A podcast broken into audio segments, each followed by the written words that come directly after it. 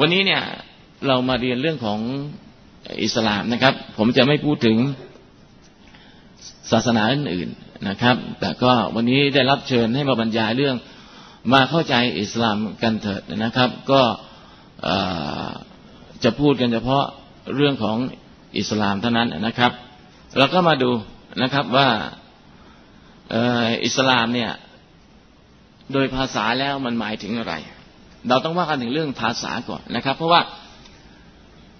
ชื่อของศาสนาเนี่ยมันจะเป็นตัวสะท้อนถึงหลักธรรมคำสอน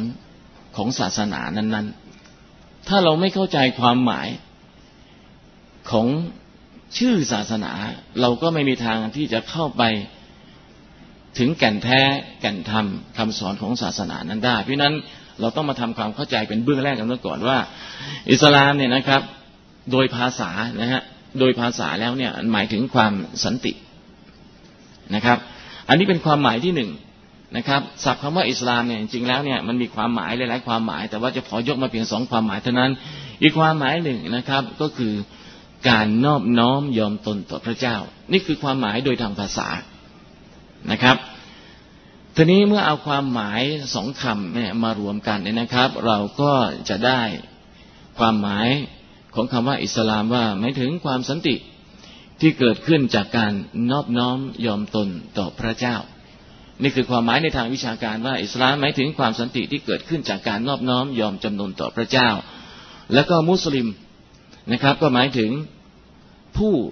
หรือว่าสิ่งที่ยอมจำนนต่อพระเจ้าเพราะนั้นถ้าหากว่าเราเรียกศาสนิกที่นับถือศาสนาอิสลามเราก็เรียกว่ามุสลิมนะครับเพราะมุสลิมเนี่ยหมายถึงบุคคลส่วนศาสนานี่ก็เป็นหลักธรรมคำสอนนะครับทีนี้ถ้าหากว่าจะรู้ความหมายเพียงแค่นี้เราอาจจะมองไม่เห็นภาพที่ชัดเจนนะครับวันนี้ผมขอนำภาพมาให้เราได้เห็นนะครับภาพนี้นะครับเป็นภาพกาแล็กซี่หนึ่งในจักรวาลที่กว้างใหญ่ไพศาลนะครับเราเรียนรู้กันมานะครับว่าในจักรวาลเนี่ยประกอบไปด้วยดาวนับแสนล้านดวงนะครับแล้วก็ถึงแม้ว่าจะมีดวงดาว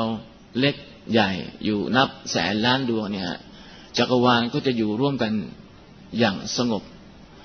ไม่มีความสับสนโอลหม่านไม่มีความวุ่นวายเหมือนกับสังคมมนุษย์เราซึ่งมีเพียงไม่กี่พันล้านคนทำไมสังคมของหมู่ดาวนะครับที่ประกอบไปด้วยดวงดาวนับแสนล้านดวงจึงอยู่ร่วมกันอย่างสงบคำตอบก็คือว่าดาวนับแสนล้านดวงเนี่ยแต่ละดวงเนี่ยมันปฏิบัติตามกฎระเบียบที่พระผู้สร้างมันได้กำหนดเอาไว้โดยไม่ฝ่าฝืนความสงบที่เกิดขึ้นจากการที่ดาวนับแสนล้านดวงปฏิบัติตามกฎระเบียบของพระผู้เจ้าโดยไม่ฝ่าฝืนเนี่ยเราเรียกว่าภาวะแห่งอิสลามและสิ่งใดก็แล้วแต่ที่ยอมจำนนต่อภาวะนี้คือปฏิบัติตามกฎระเบียบของพระผู้เป็นเจ้าเราก็เรียกว่ามุสลิมเพราะฉะนั้นดาวแต่ละดวงเนี่ยจึงเป็นมุสลิมไปหมดเรียบร้อยแล้วทั้งนี้เนื่องจากว่ามันยอมจำนนต่อกฎระเบียบของพระผู้เป็นเจ้าโดยไม่ฝ่าฝืนถ้าหากว่าฝ่าฝืนจะมีอะไรเกิดขึ้นคำตอบก็คือความวุ่นวายนั่นเองลองคิดดูนะครับโลกเนี่ยได้ถูกสร้างมาและถูกกำหนดให้หมุนรอบตัวเอง24ชั่วโมงอยู่ห่างจากดวงอาทิตย์93ล้านไมล์และยังหมุนรอบดวงอาทิตย์อีก365.104 วันอันนี้เป็นตัวอย่างที่เราเรียนรู้มาดาวแต่ละดวงก็จะมีวิธีโคจรมีระยะห่างของมันจากดาวดวงหนึ่งไปอย่างอีกดาวดวงหนึ่งเป็นอย่างนี้มาตลอดจนเราสามารถที่จะรู้กฎและสามารถคำนวณได้อย่างถูกต้องแม่นยำถ้าวันหนึ่งวันใดโลกเกิดฝ่าฝืนคำสั่งของพระผู้เป็นเจ้าหยุดนิ่งเฉยๆไม่ต้องหมุนเพียงแค่3นาทีเรารู้ว่าเมื่อโลกหยุดหมุนแรงโน้มถ่วงไม่ทำงานทุกสิ่งทุกอย่างที่อยู่บนโลกนี้เนี่ยนะครับจะลอยเท่งๆหมดเพราะว่าวัตถุทุกสิ่งทุกอย่างที่วางอยู่บนโลกได้ก็เนื่องจากว่าโลกมีแรงดึงดูดซึ่งเกิดจากการหมุนแต่ถ้าโลกหยุดหมุนเมื่อใดนะครับทุกสิ่งทุกอย่างก็ลอยเท่งๆหมดแต่ที่เราอยู่ร่วมกันบนโลกนี้อย่างเป็นปกติสุขได้ก็เพราะว่าโลกยังทำหน้าที่ของมันอยู่โดยไม่ฝ่าฝืนโลกยังอยู่ห่างจากดวงอาทิตย์93ล้านไมล์และไม่เคยเข้าใกล้กว่านั้นไม่เคยออกห่างจากนั้นถ้าเข้าใกล้มากกว่านั้นบนโลกนี้ชีวิตก็เป็นไปไม่ได้เพราะว่าจะร้อนตายหรือห่างออกไปจากนั้น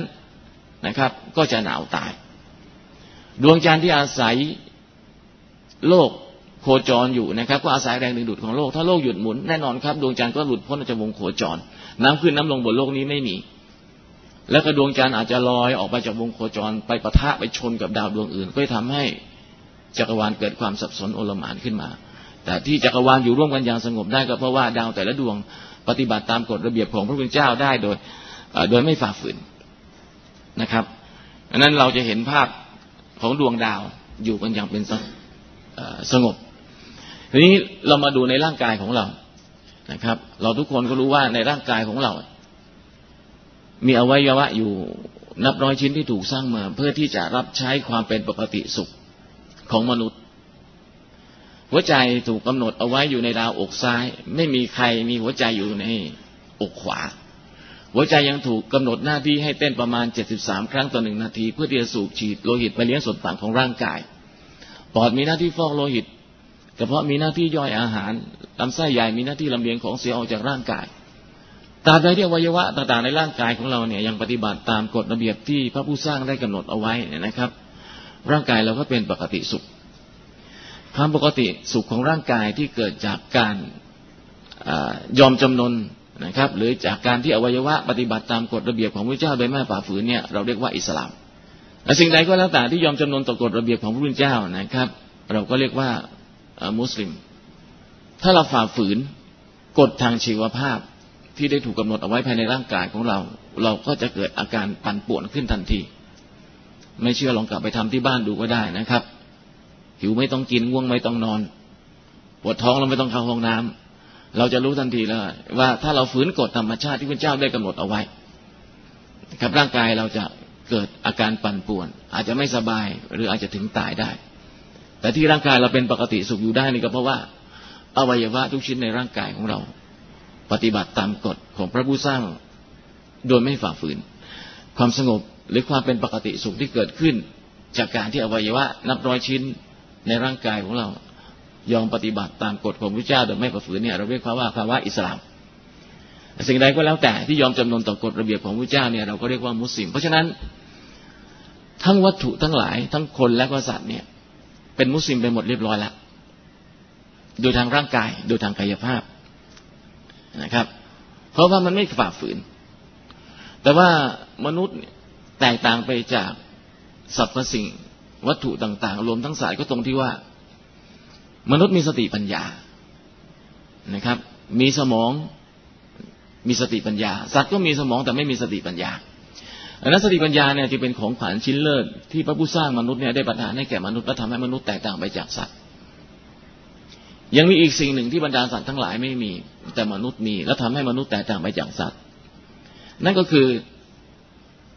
เสรีภาพในการจะเลือกหรือว่าเจตนารมณ์เสรีซึ่งสัตว์ทั้งหลายไม่มีดังนั้นแพะแกะวัวควายนะครับจึงต้องกินพืชกินหญ้ากินใบไม้ไปจนกระทั่งตายไม่มีสิทธิ์จะมาเลือกกินไก่ย่าง KFC เนื้อย่างน้ำตกนะครับต้องกินไปอย่างนั้นผิดกับมนุษย์เรานะครับมีอาหารมากมายนับพันนับหมื่นอย่างวางอยู่ข้างหน้าพระพุทธเจ้าประทานมาให้เราได้บริโภคได้กินได้ใช้แต่ว่าพระองค์บอกว่าในบรรดาที่พระองค์ประทานมาให้เนี่ยมีอยู่เพียงไม่กี่อย่างนะ 7-8 อย่างขออย่ากินได้ไหมไม่กินก็ไม่ตายกินไปก็ไม่มีประโยชน์จะเกิดโทษก็ด้วยซ้ำไปขออย่ากินอย่างเช่นเลือดเนื้อหมูเนี่ยเนื้อของสัตว์ที่มีเขี้ยวเช่นเนื้องูเนื้อจระเข้ไม่มีความจำเป็นที่เราไปกินมันไม่ต้องไปกินไม่กินก็ไม่ตายขอได้ไหมขอแล้วก็ขึ้นอยู่กับมนุษย์เองใช้สติปัญญาตรึกตรองแล้วทำด้วยความสมัครใจถ้าใครทำด้วยความสมัครใจตามคำสั่งของพระพุทธเจ้าด้วยความเชื่อในพระองค์คนนั้นก็เป็นมุสลิมด้วยการยอมรับโดยสติปัญญาและจิตใจหลังจากที่ร่างกายเขาเป็นไปหมดเรียบร้อยแล้วเพราะฉะนั้นการเริ่มต้นเป็นมุสลิมจึงเริ่มต้นด้วยการใช้สติปัญญาเลือกที่จะเชื่อพระเจ้าและปฏิบัติตามพระองค์ด้วยเหตุผลนี้นะครับอิสลามจึงถือว่าเด็กทุกคนที่เกิดมาบนโลกนี้ไม่ว่าจะในครอบครัวศาสนิกใดก็แล้วแต่หากว่าเด็กเหล่านั้นนะครับเสียชีวิตลงก่อนถึงวัยผู้ใหญ่วัยผู้ใหญ่ตามหลักการอิสลามเริ่มต้นตรงไหนครับเริ่มต้นตรงที่เด็กผู้ชายเริ่มมีความรู้สึกทางเพศนะครับ ซึ่งจะสังเกตได้จากการฝันเปียกในสมัยก่อนเนี่ยนะครับอายุ 14-15 ถึงจะเริ่มมีความรู้สึกกันเพราะว่ามันไม่มีสิ่งเย้ายวนเยอะแยะเหมือนอย่างในปัจจุบันนี้แต่ว่าในปัจจุบันนี้นะครับ 12-13 มันก็ปั้มมันก็ข่มขืนกันละความเป็นผู้ใหญ่มันก็เร็วขึ้นจะต้องรับโทษเร็วขึ้นส่วนเด็กผู้หญิงเนี่ยก็เริ่มตรงที่เริ่มมีประจำเดือนเมื่อพ้นวัยเด็กเข้าสู่วัยผู้ใหญ่เนี่ยก็ต้องถือว่ามีหน้าที่ต้องปฏิบัติศาสนกิจแล้วก็ต้องรับผิดชอบในเรื่องของบาปบุญคุณโทษล่ะนะครับแต่ถ้าหากว่าเด็กคนใดเสียชีวิตก่อนถึงวัยผู้ใหญ่ตามหลักสายอิสลามถือว่าเด็กเหล่านั้นไม่ต้องรับผิดชอบต่อบาปบุญคุณโทษเมื่อไม่ต้องรับผิดชอบต่อบาปบุญคุณโทษนะครับพระเจ้าไม่เอาบาปเพราะสติปัญญายังไม่ถึงนะครับก็ไม่ต้องถูกลงโทษโลกหลังความตาย มันมีอยู่2ที่เท่านั้นเองก็คือนรกกับสวรรค์เมื่อพระเจ้าผู้เป็นเจ้าของนรกเจ้าของสวรรค์บอกว่าพระองค์ไม่เอาโทษก็ไม่ต้องตกนรกเมื่อไม่ต้องตกนรกไปอยู่ที่ไหนก็ไปอยู่สวรรค์สวรรค์ที่พ่อแม่ทุกคนเนี่ยนะครับรวมทั้งเราเนี่ยอยากจะให้ลูกของเราเนี่ยไปได้อยู่ถึงแม้ว่าขาของเราเนี่ยอยู่ข้างหนึ่งอยู่ปากเหวนรกเนี่ยแต่ถ้าเห็นลูกของเราอยู่ในสวรรค์เราก็ดีใจแล้วลูกเราได้ดีก็ดีใจนะครับ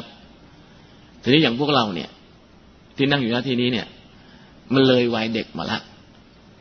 โอกาสจะเข้าสวรรค์ฟรีๆขอโทษครับไม่มีจริงๆเพราะฉะนั้นจริงๆต้องตะเกียกตะกายหาทางกันเอาไงนะครับแล้ววิทยาศาสตร์มันก็ไม่บอกหรอกว่าทางไปสวรรค์จะเป็นยังไงมีแต่ศาสนาเท่านั้นแหละครับที่เป็นทางจะไปสู่สวรรค์และศาสนาก็มาบอกว่าทางนี้ชัดเจนไปเลยเดินตรงไปนะครับจะเข้าสวรรค์ฟรีๆได้ก็อีกแบบนึงนะครับก็มีหนทางของทางเหมือนกันก็คือต้องบ้าซะเพราะว่าคนบ้าเนี่ยศาลยังไม่เอาโทษเลยนะครับพระเจ้าก็ไม่เอาโทษแต่ปัญหาคือว่าเราจะบ้าไหมล่ะแต่เมื่อเราไม่ต้องการจะเข้าสวรรค์แบบคนบ้าๆเราอยากเข้าสวรรค์แบบคนดีๆก็ต้องเลือกทางเดินเอานะครับเพราะฉะนั้นก็ต้องตัดสินใจเลือกเอา